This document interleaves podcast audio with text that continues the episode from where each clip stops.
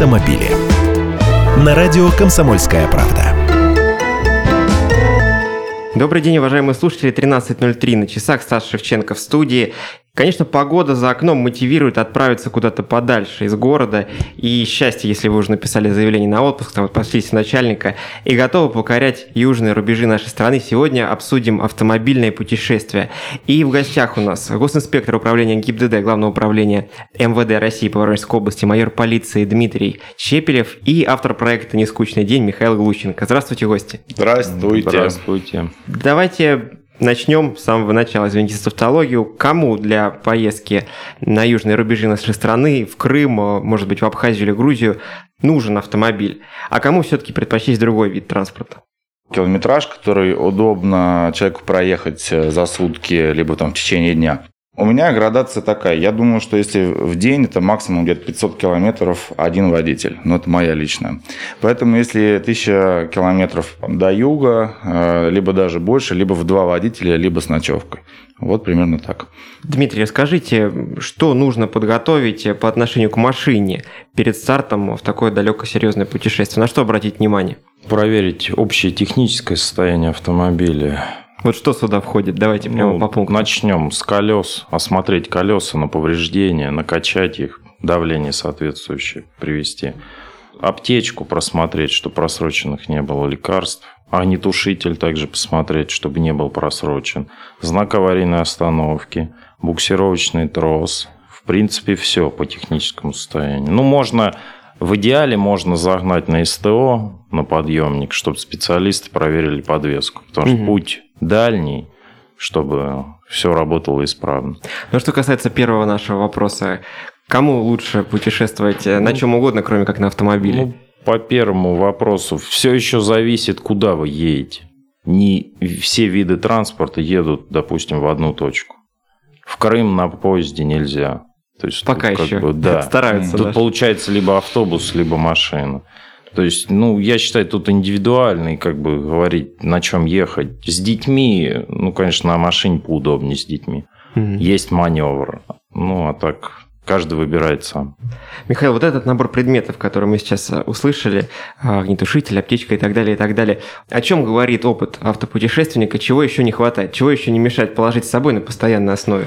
А, аптечку индивидуальную, потому что, я так понимаю, речь шла про, которая обязана мы с собой возить. Вот. Угу. У меня э, свой набор более 10 тысяч он стоит на самом деле, то есть там есть все. То есть если мы едем там группы не только я, там, с друзьями, а кто-то еще с нами, то я всегда беру огромную аптечку. Это очень важно. Но я сегодня в группе провел опрос утром и выяснил, что в принципе главное, чтобы как бы, автомобиль был исправен, все остальное можно практически купить э, в ближайшем поселке. То есть э, сейчас такого, что там едешь ну, в нашей местности там 300 километров и ничего не встретишь, такого, наверное, не будет. Поэтому через каждый там, я не знаю, там 100 километров есть какой-то крупный населенный пункт, в котором можно все это найти, докупить, э, решить в режиме онлайн все проблемы. Не так давно у нас в гостях э, были ребята, которые путешествуют на ВАЗ-2108, если не ошибаюсь, 89 -го года выпуска. То есть они просто садятся и едут. Едут во Владивосток, едут куда-то в сторону Ирана, через Таджикистан, Узбекистан, Казахстан и так далее. Не стал сегодня их сюда приглашать, потому что мне кажется, что это несколько маргинальный подход к путешествию. Да? Это смело, это красиво, это, безусловно, воодушевляет, это романтика, но э, мы сегодня говорим именно о безопасном автомобильном путешествии. Напомню, у нас в гостях автор проекта «Нескучный день» Михаил Глущенко и госинспектор управления ГИБДД по Воронежской области Дмитрий Чепелев. Безопасное путешествие. Как подготовиться к дальней дороге? Что еще нужно учесть перед тем, как отправляться в путешествие? Ну, я думаю, еще рассмотреть вопросы отдыха, если это дальнее путешествие, где будут водитель и пассажиры отдыхать. По за, нашему законодательству. За, заблаговременно угу. все это. По нашему законодательству в машине можно спать или нет? Можно спать. Никаких ограничений. Просто знаешь, что в Европе никаких. есть такие ограничения. Угу. Сон в машине, насколько это хорошо? Ну, есть, есть такая необходимость, то в принципе можно. Но на самом деле по той же самой схеме сейчас э, проблем э, с отелями, мотелями, хостелами в принципе не существует. Можно где-нибудь остановиться. Можно, если это летний сезон, палатку поставить. Я думаю, проблем тоже особо никаких нет. Лучше, конечно, горизонтально. Потому что ну, вот у меня в 32 уже большие проблемы со спиной, потому что я постоянно сидя, короче. Поэтому еще и спать сидя я вообще, честно, не очень бы хотел. Я никому не советую. Дмитрий, вот этот режим э, труда и отдыха, который озвучил для нас Михаил, да, его собственные настройки организма, там 500 километров в день, да, примерно, насколько это соответствует э, тем э, требованиям безопасности, которые, может быть, предъявляет ГИБДД к дальнобойщикам, к водителям автобусов, то есть сколько должен проезжать водитель в день, если он профессиональный водитель? Ну, у них там ограничения, у них стоят тахографы, которые смотрят время в пути и километраж. И в зависимости от этого они должны им руководствоваться. То есть все-таки на время они ну, ориентируются? Да, времени там не больше 8 часов. Они должны 8 ехать часов за подряд рулем. за рулем. Не, Да. нет, 4 плюс 4 у них идет. 4, перерыв 4. То есть перерыв. Мгм. Ну и все-таки многолетний опыт показывает, как лучше делать вот эти 500 километров. Сесть и проехать залпом и уже потом хорошенько отдыхать. Или же каждые там 100-200 километров останавливаться, размяться, попрыгать. Я думаю, крайне индивидуально. Во-первых, еще вот правильно Дмитрий сказал про направление. То есть, если это М4, конечно, может быть, и есть смысл сразу проехать. Если это какой-нибудь там на Саратов, ну, наверное, не получится 500 залпом. Ну, просто дорога другого качества, э, узкая, то есть нет места для маневров, для обгонов. Поэтому, скорее всего, конечно, ну, опять же, индивидуально. То есть, от настроя всего. Но 500 километров это где-то вот в среднем. То есть, у нас э, поездки, которые там одного дня, они примерно вот рассчитаны. То есть 200-250 километров в одну сторону, чтобы вернуться обратно. И я понимаю, что я приезжаю усталый. Если на дальние расстояния, э, ну, то есть тоже лучше, там, если ты понимаешь, что можно доехать до Ростова, отдохнуть там, то, в принципе, можно доехать как раз там 550 километров, отдохнуть в Ростове, если про юг разговор. А давай построим э, примерные точки остановок для вот трех видов, наверное, самых распространенных путешествий в этом сезоне. То есть Сочи, Крым и Грузия. Да, они по факту будут одинаковые. Э, До Ростова, наверное, самое удобное 550, потом идет развилка на Мгм. три страны. То есть там дальше Краснодар, а в эту сторону, соответственно, уже есть смысл, наверное, до Крыма доехать. И, видимо, Владикавказ, если разговор про Грузию. А, Ну, или Пятигорск, Кисловодск, может быть, потому что они поинтереснее, просто остановиться в более симпатичном месте, еще и погулять. То есть вот эти 1300 километров до Грузии мы преодолеваем аж с двумя остановками, по-хорошему. Да нет, можно и с одной. Я думаю, что есть смысл ехать просто в два водителя, это разумнее. Если один водитель, то, конечно, как минимум одна остановка. Лучше ехать э, ночью, поскольку автотранспорта меньше, или все-таки днем э, жара будет играть свою роль, и из-за нее будет вам хуже? Как считаете, Дмитрий? Опять же, мы сводимся к тому, кому что нравится. Кому нравится днем ездить, кому ночью. Тут как бы совет. Кто меньше устает, допустим. Если машина не оборудована кондиционером, лучше, конечно, ночью ехать. Потому что днем не выдержит. На жара. что обращать внимание во время ночного движения, в том числе по трассе М4? Какие главные подвохи там поджидают? Ну, главный подвох не нарушать скоростной режим.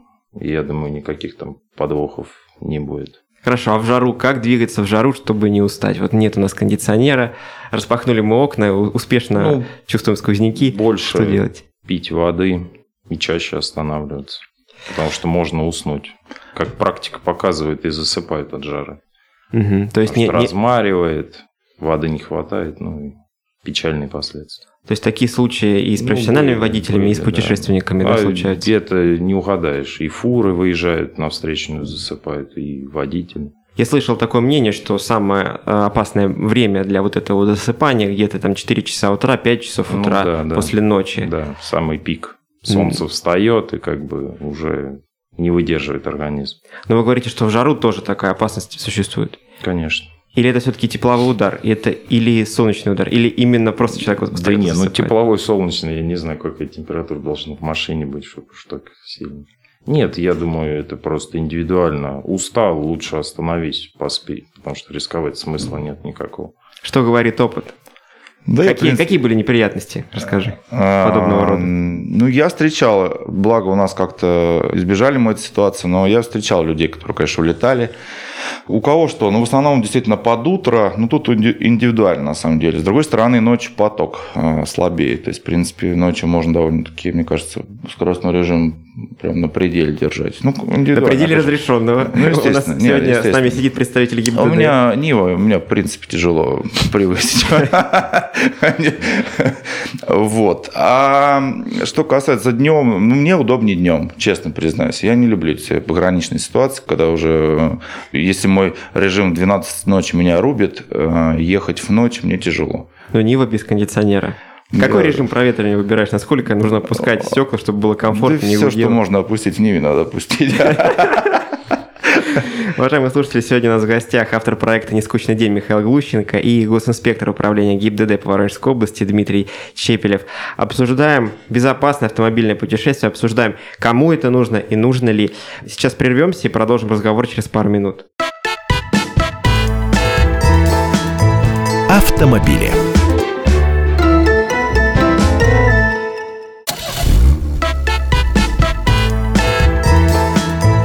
Автомобили. На радио «Комсомольская правда». Снова здравствуйте, уважаемые слушатели. Снова в студии Стас Шевченко. Мы продолжаем разговор о безопасном автомобильном путешествии с госинспектором управления ГИБДД по Воронежской области, майором полиции Дмитрием Чепелевым и автором проекта «Нескучный день» Михаилом Глущенко. Много шума наделали новости о том, что в этом году с пробками в Лосево, в Воронежской области, решили бороться радикальными мерами, ограничили движение большегрузного транспорта в определенные дни. Э, Дмитрий Александрович, расскажите, пожалуйста, об этих мерах э, поподробнее. Три дня пятница, суббота, воскресенье. С 8 утра до 8 вечера ограничивается въезд на границе Лискинского района дальше, через Лосево. Есть альтернативные пути, которые мы обследовали. То есть можно объехать трассу. Ну, как практика показывает, желающих мало, потому что дорожное полотно там не соответствует как бы. Для фуры тяжеловато ехать. Эти ограничения уже вступили в силу. Да, уже вступили в силу. Заметили какой-то эффект? Что изменилось реально на трассе? Да сейчас эффект как бы оценить тяжело, потому что поток транспорта не настолько высок. Еще люди не поехали на это. А пиковый сезон когда же? ну, пиковый с июля начинается. Конец июня, июль, август. Вот это будет пик, да. А сейчас такого нет. Сейчас и мы даже раньше открываем. Вот последние выходные мы не в 8 вечера открыли, а в 4 вечера. Потому что Лосево едет, ну, смысл держать фуры. Мгм. То есть мы индивидуально подходим к данному вопросу. Если есть возможность пропустить, ну зачем? Там едет одна машина через 100 метров. Смысл какой? Понимаю, что об этом ограничении было объявлено вообще везде, где можно. Знаю, что Заранее. есть информационные стенды. И все-таки с правовой точки зрения, если вы все-таки видите грузовик на этом участке, откуда-то он там появился, то, скажем так, как- какие будут санкции для водителя этого грузовика? Никаких санкций не будет, потому что он правила дорожного движения нарушает. Мгм. Выехать он может, он мог поломаться днем. Починился, ночью поехал, или наоборот. То есть тут как бы все индивидуально. Если едут те же там молоко, скоропортящиеся продукты, индивидуально их все равно пропускают. Мгм. Вот это важная не всех отсекают прям вот под одну гребенку. Нет, все в меру. Потому что уже скажем. видел в соцсетях посты в духе, вот, фуры все-таки есть в Лосево, да, оказывается, не всем, не всем. Так они и будут. Мгм. такого быть не может. Там же продуктовый магазин, им-то как надо доехать. Не ночью же разгружаться. Мгм. Допустим, магазин днем работает, как он ночью приедет. Михаил, я в своей скромной путешественнической практике максимум, что стоял в Лосево, это три с половиной часа. Хотя ходят легенды об 11 часах, 12 и так далее. Вот что твой опыт на этот счет говорит? Да, примерно как у тебя, да, так же. Часа три-четыре. Вот лучшие пути объезда какие? Правильно Дмитрий сказал, там дорога так себе, поэтому, ну, для Нивы мне, в принципе, без разницы. Вот. Но мы ездили через Шестаково одно время, объезжали. То есть это небольшой такой объезд, да? Это приличный ми- объезд, на самом Минимальный. деле. Это приличный Но объезд. дорога через Бутурлиновку, это, скажем так, максимальный объезд. Это то или нет? Да, да, есть еще с правой стороны через, э, получается, вот Ну, Ли- Лиски, Лиски, да, вот Мгм. с этой стороны, да. Вот, ну, большие расстояния, честно. То есть это прям круг такой хороший. Ну и все-таки вот те, кто поедет в июле в самый пиковый сезон, сразу делать крюк или терпеть в пробке? 50 на 50. Вот мы попадали, стоим, попадали, проскакивали. То есть еще от времени, в основном, когда в ночь выезжали, там как-то вот повеселее вся эта ситуация. То есть примерно насколько нужно выехать из Воронежа, чтобы в Лосево не постоять? Да трудно сказать. Что касается программ, которые помогают путешественнику, речь, конечно, о приложениях э, на смартфонах. Какой список ты мог бы прямо сейчас выдать? Вот без чего трудно отправиться в автомобильный вояж по России? А, Можем называть э, название программ. Никого мы не рекламируем сегодня, но можем прямо рекомендовать. Очень удобное приложение Maps.me. Я прям фанат. Это оффлайн программа навигатор, который работает без интернета. Плюс э, Maps.me оставляет возможность прокладывать маршруты пешком, на байке. И опять же, если у тебя внедорожник, зачастую это спасает вот те же самые пробки, можно посмотреть на Maps.me какие-то объездные пути. Блаблакар, понятное дело, то есть, я не знаю, это не для индивидуальных путешествий, но тоже программа, конечно, понятно, кто и пользуется и для чего. Да по большому счету все остальное крайне просто. То есть сейчас вот тренд сезона взять побольше крема от загара, побольше средств от комаров и клещей и аптечку. Все остальное можно найти, купить, достать. То есть ничего такого Что сложности касается нет. сервисов поиска попутчиков, Блаблакар и тому подобного, Дмитрий, расскажите, может быть, со стороны ГИБДД, со стороны полиции, какие опасности подстерегают тех, кто берет попутчиков через такие сервисы? Ну, как практика показывает, э, недоброжелательные попутчики в плане того, что вот последние моменты возникали наркокурьеры. То есть берут люди попутчика в Москве, везут в Ростов, в итоге его задерживают на посту. Водитель, естественно, ничего не знает, ему деньги платят, он везет. А попутчик э, в рюкзаке везет наркотики. А И вот от- ответственность водителя в этом случае? Никакой ответственности у водителя не будет. То есть просто время, Ну, время уйдет. он да? вслепую используется, да. Он будет идти как свидетель в Мгм. данной ситуации. И это не единичный случай, так скажем. Мгм. Они поняли, что это выгодно, что он лежит там в машине, спит. Не всегда сотрудник ГИБДД увидит, как бы, кто там в салоне находится. Мгм. То есть каким-то По- образом он еще должен обратить на себя внимание, чтобы... э, Ну, вы- вы просто посмотрели. опытные сотрудники смотрят, что едет там мужчина и молодой человек с рюкзаком. Начинают досматривать, ну и вот все это вылазит. Просто водителя жалко, он теряет там полдня на все эти процедуры оформления. И то, о чем мы сегодня говорили насчет э, времени выезда, там, времени отдыха, нем- немножко все сдвигается, да, если это в такой случай Ну, если попадешь. попадает человек. Какой позитивный опыт есть э, об общении с попутчиками? Да вообще, я постоянно беру, честно. Постоянно, постоянно. Вот даже на днях э, в селе голосует там девушка, там в следующем селе там довозим до Новоусмани парень. Ну, просто это интересно, это интересно как общение. Но, честно сказать, вот если когда один еду, э, наверное, все-таки как-то не всегда меня ёкнет, что надо кого-то взять. Когда, конечно, компания и взять одного попутчика, это просто интересно. Но это, вот что касается просто там гол- Голосующих. голосующих, да. А Блаблакар, ну, нам как-то везет. Не знаю, мы, видимо, притягиваем позитивных людей. То есть как-то всегда везло, и мы попадали к водителям интересным. И у меня много очень историй, когда люди начинали потом дружить, общаться именно с вод- водителем, с пассажиром уже знакомились. Но когда ты столько времени провел в замкнутом пространстве машины, уже наверное, нашлись ну, общие а, темы, вообще общие интересы. Все, и даже не общие, со мной все было обговорено уже, да, переговорено по 10 раз. А очень интересно, опять же, в каких-нибудь там национальных республиках, где-нибудь, как бы странно не звучало, на Кавказе, потому что как-то весь колорит сразу можно прочувствовать, потому что просто так на улице ты не подойдешь там с кем-то там заобщаться, познакомиться, просто там расскажите, что происходит. А это как бы хороший шанс именно познать или узнать там что-то новое про эту республику. Вот такого опыта тоже довольно-таки много.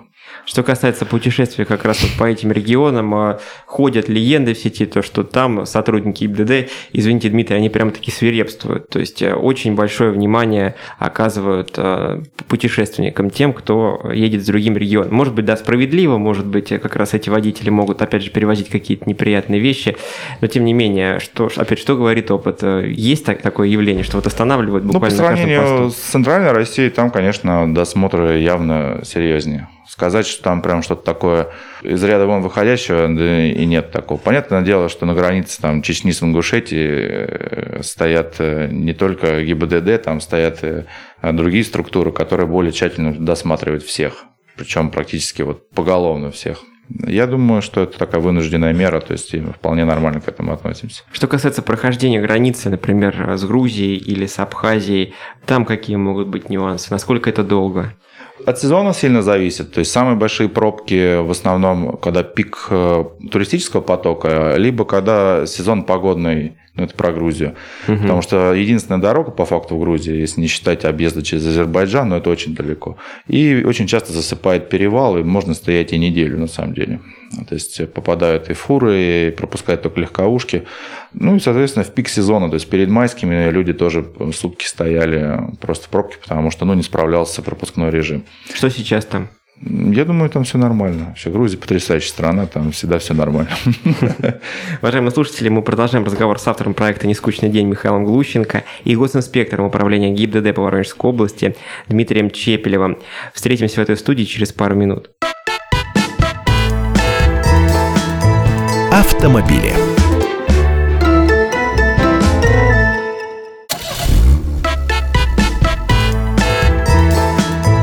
Автомобили.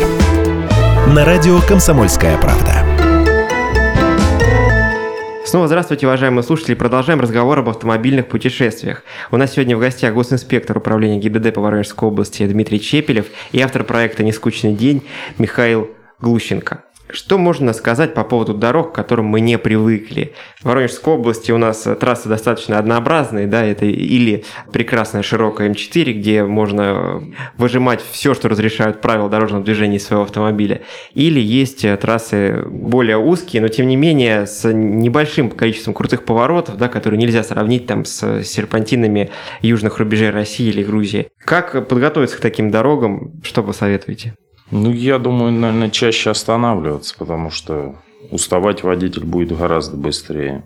Плюс, опять же, скоростной режим выбирать индивидуально, в зависимости от покрытия дороги, какое будет покрытие. Если это гравий, то, соответственно, снижать скорость.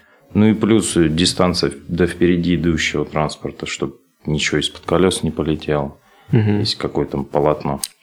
Ну и, в принципе, наверное, все. Вспоминаю сочинские серпантины, где есть знаки 50 км в час, а ты едешь 30 на этих крутых поворотах и думаешь, да как же тут можно-то вообще 50 разогнаться? Ну что, конечно, не касается местных жителей. Михаил, вот э, если говорить о повадках э, жителей Юга России, жителей Грузии на дорогах. Что можно об этом сказать? Как самому сохранить свою безопасность в этом облаке бушующем движении? Можно съездить в Мумбаи, и потом на контрасте все это покажется таким детским лепетом. А если серьезно, да привыкается там уже на второй день уже кажется это нормальным. Да, действительно, в той же Грузии ты едешь в своей полосе, к тебе как-то плавно кто-то прижимается, тебе, естественно, это непривычным кажется. На Кавказе тоже совершенно такие ситуации, когда просто, может быть, к ним не готовы. У нас выезжали лоб в лоб на встречку, останавливались, махали руками, пропусти, ты же видишь, мне надо. Привычка, я не знаю, ну, а как ты подготовишься? То есть э, реагировать, получается, тоже... Ну, то есть, когда нарушают правила, да, это как бы неприятно. А вот когда вот такие вот ситуации именно с притиркой или с пристраиванием, или когда человек перед тобой прям вот ты едешь там 60, и перед тобой человек плавно выезжает и не спешит разгоняться. Ну, в Грузии, например, это норма, оказывается, в правой полосе. Ну, соответственно, только привыкать. Ну, ну набибикал ты ему что-то получил взамен. Он набибикал тебя обратно и поехал. То есть, такая патовая ситуация. Что касается разницы в правилах дорожного движения, а, например, Грузии и России? Что нужно учесть, что нужно запомнить? Если я не ошибаюсь, у нас э, есть э, правила практически во всем мире, они, наверное, предельно похожи, раз у нас э, по нашим правам по международным можно ездить, э, в том числе в Грузии. Поэтому, скорее, скорее всего, вот в плане правил не сильно отличается. Но вот э, именно в каких-то нормах вот, э, поведения на дороге, там есть вот, вот эти три вещи. То есть, когда перед тобой неспешно выезжают, когда к тебе сзади максимально близко пристраиваются, и когда ты едешь в своей полосе, у нас ну, как-то больше радиус, когда кто-то встраивается в твою полосу. Тут это вот в метре кто-то плавненько начинает притираться и въезжать перед тобой. То есть, ты немножко теряешься. Как, как будто в твою зону комфорта кто-то проникает, да, вот только твой автомобиль вот, ну, транслирует на главное к этому спокойно относиться и не, не паниковать. Да, ну просто это привычка, реально, то есть уже потом привыкаешь. Угу. Что касается благополучно забытых воронежцами правил общения, скажем так, с трамваем. Дмитрий, напомните нам какие-то основные вещи по поводу движения в городе, где есть трамвай. То есть, что нужно запомнить, если вот вкратце? Ну, вкратце, основная вещь, трамвай всегда прав в единственном случае он не прав, когда выезжает с депо. Mm-hmm. Это самый простой, как бы. Лучше уступить трамвай. Да, да, да, да. Трамвай такой серьезный дядя. Михаил, какие главные ошибки, на твой взгляд, совершают начинающие автопутешественники? Вот что они делают неправильно? Может быть, э, слишком амбиций много и свои силы не рассчитывают, ну так вот по логике вещей. То есть, может быть, какие-то слишком большие расстояния для себя придумывают, может быть, э, чрезмерно много вещей берут, либо наоборот э, неподготовленно едут э, в плане там, погодных условий, в плане готовности транспорта то есть к таким путешествиям. Что касается вещей, сейчас едем в сторону юга по М4, что можно забыть, что mm-hmm. там может понадобиться? Сланцы и шорты возьмут все, а вот что еще?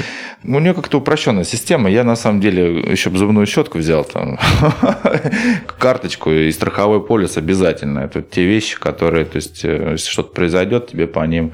Естественно, какие-то там зарядки. Сейчас э, очень много почему-то активность э, насекомых, в том числе клещей. Я бы, конечно, на всякий случай взял вот такая популярная тема, вот лично для нас в этом году. Потому что где-то остановился на обочине, где-то съехал с дороги, тут же что-то подхватил, ну, то есть тоже могут быть какие-то неприятные последствия.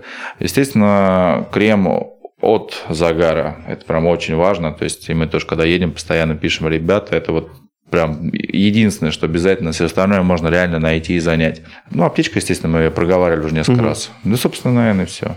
Что касается кухни, что касается жилья непосредственно в дороге, да, все мы понимаем, что в той конечной точке, куда мы движемся, мы уже все распланировали, мы уже представили маршруты, нашли себе жилье. А если в дороге нас, например, застала усталость или застал нас голод, по каким признакам можно опознать э, мотель или же кафе, где все-таки можно безопасно для жизни остановиться или поесть? А, как и во всем мире, где кушают местные, туда лучше, в принципе, можно...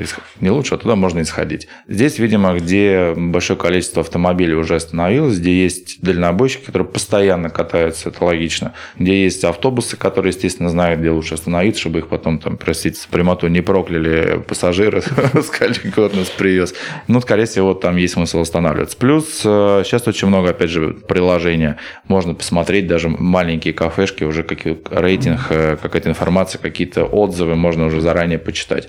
А так э, перепробовали мы 33 там, тысячи разных э, кафе и гостиниц. Я бы, конечно, все-таки стремился к большим городам. Сервис там объективно гораздо выше. Сто процентов там про все это написано отзывы. То есть э, мне вот как-то туда тянет. Угу. Потому что не раз обжигались, не раз э, приносили не то, что мы как бы хотели увидеть, э, не раз просто все это оставляли. То есть э, бывает и обратная история. Но мой подход такой. Дмитрий, а что касается торговли из автомобилей, торговли каких-то небольших палаток на трассе М4 в том числе, насколько это плохо вообще и проводятся ли какие-то рейды по борьбе с такими торговцами? Рейды проводятся, да. Ну, насколько это плохо, конечно, тяжело ответить, потому что люди торгуют на трассе не за хорошей жизни, как бы это их дополнительный заработок. Покупать там товар или нет, конечно, на такой жаре не знаю, как он там, в каких условиях он хранится. Можно просто отравиться, вот и все. А рейды, знаки устанавливаются, разметка соответствующая делает. Ну, как сами видите, это не помогает, конечно меры недейственные. Каждой палатки сотрудника не поставишь, поэтому кто хочет, они все равно остановятся. Кстати, вот про знаки и разметку есть на М4 такой, если не ошибаюсь, 666 километр, где очень много а, ДТП. ДТП, да, там как раз а, переходят, если не ошибаюсь, 4 полосы в 3 или в 2. То есть вот э, там э, внимание сотрудников ГИБДД к этому месту, ну какое, да, как выражаться? Может там какое-то усиленное дежурство есть или как? Да нет, нет никакого усиленного дежурства. Просто обращают внимание при патрулировании, как максимум, и все. Потому что, опять же, постоянно не могут сотрудники там находиться. Патрулирование, как оно вообще осуществляется? То есть там это раз в день проезжает полицейская машина или же это достаточно ну, часто, регулярно? Тяжело сказать.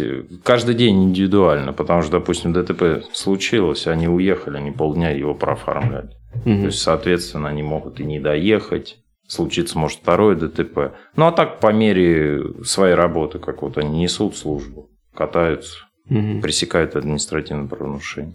ДТП на трассе М4, на этой большой дороге, широкой, если оно все-таки случилось, какие есть особенности, вот на что нужно обратить внимание, чтобы не случилось дополнительного ДТП, да, чтобы у вас тоже не врезались? Ну, надо знак аварийной остановки выставить заблаговременно до места совершения ДТП. Обезопасить, да, чтобы другие водители заранее видели, что случилось в ДТП.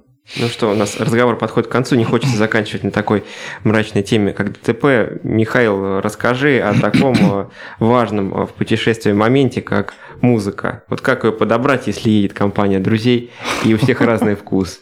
То есть каждого по чуть-чуть слушать, или же выбрать что-то нейтральное, что никого не будет раздражать? Я сторонник того, чтобы было комфортно водителю в данной ситуации в первую очередь. Водитель король тут, да? Ну, естественно, ему должно быть Страдайте комфортно. остальные. Я думаю, есть смысл просто договориться. Там час твой, час мой, час э, третьего пассажира. То есть поделить, скачивайте без проблем. Либо, э, ну никак, это же обычное человеческое общение, чисто вот как договоришься. Но водитель в приоритете. А если говорить о громкости музыки, да, то есть э, понятно, что это индивидуально, что кто-то, чтобы не испытывать усталость, наоборот, ее выкручивает на полную, да, кто-то старается делать ее тихо, незаметно, все-таки какое-то общее правило какое, да, то есть музыка громкая утомляет или музыка тихая успокаивает и усыпляет, как лучше? Скорее всего, индивидуально, опять же, да. Я думаю, ты ответил на свой вопрос сам. По- Индивидуально с- даже 100%. Я встречал, когда просто окна трясутся, встречал приглушенный, и себе знаю, что это, скорее всего, даже утомляет. Но мне кажется, что-то среднее. Вот мне лично, опять же, субъективно. Потому что еще оп- опасность, что не услышишь что-то. То есть опасность Посторонние посторонние звуки, да, если тебе кто-то будет сигнализировать, я думаю, не, не сильно безопасно. Потому что в этом плане лучше, конечно, хотя бы на среднем уровне держать. А ехать в тишине хорошо или нет? Прекрасно. Вообще тишина – это хорошо. То есть вот утомление какого-то излишнего от этого вря- вряд ли испытаешь. Ну, это естественное состояние человека. Уважаемые слушатели, сегодня говорили о безопасном автопутешествии. Сегодня у нас в гостях был автор проекта «Путешествие. Нескучный день» Михаил Глущенко и госинспектор управления ГИБДД по Воронежской области Дмитрий Чепелев. Всем, кто отправляется в ближайшее время в дорогу, всем удачи и э, не встречаться с разными неурядицами, которые мы сегодня тоже в том числе обсуждали, учесть те полезные советы, которые дали наши гости. До новых встреч! До свидания. До свидания. Автомобили.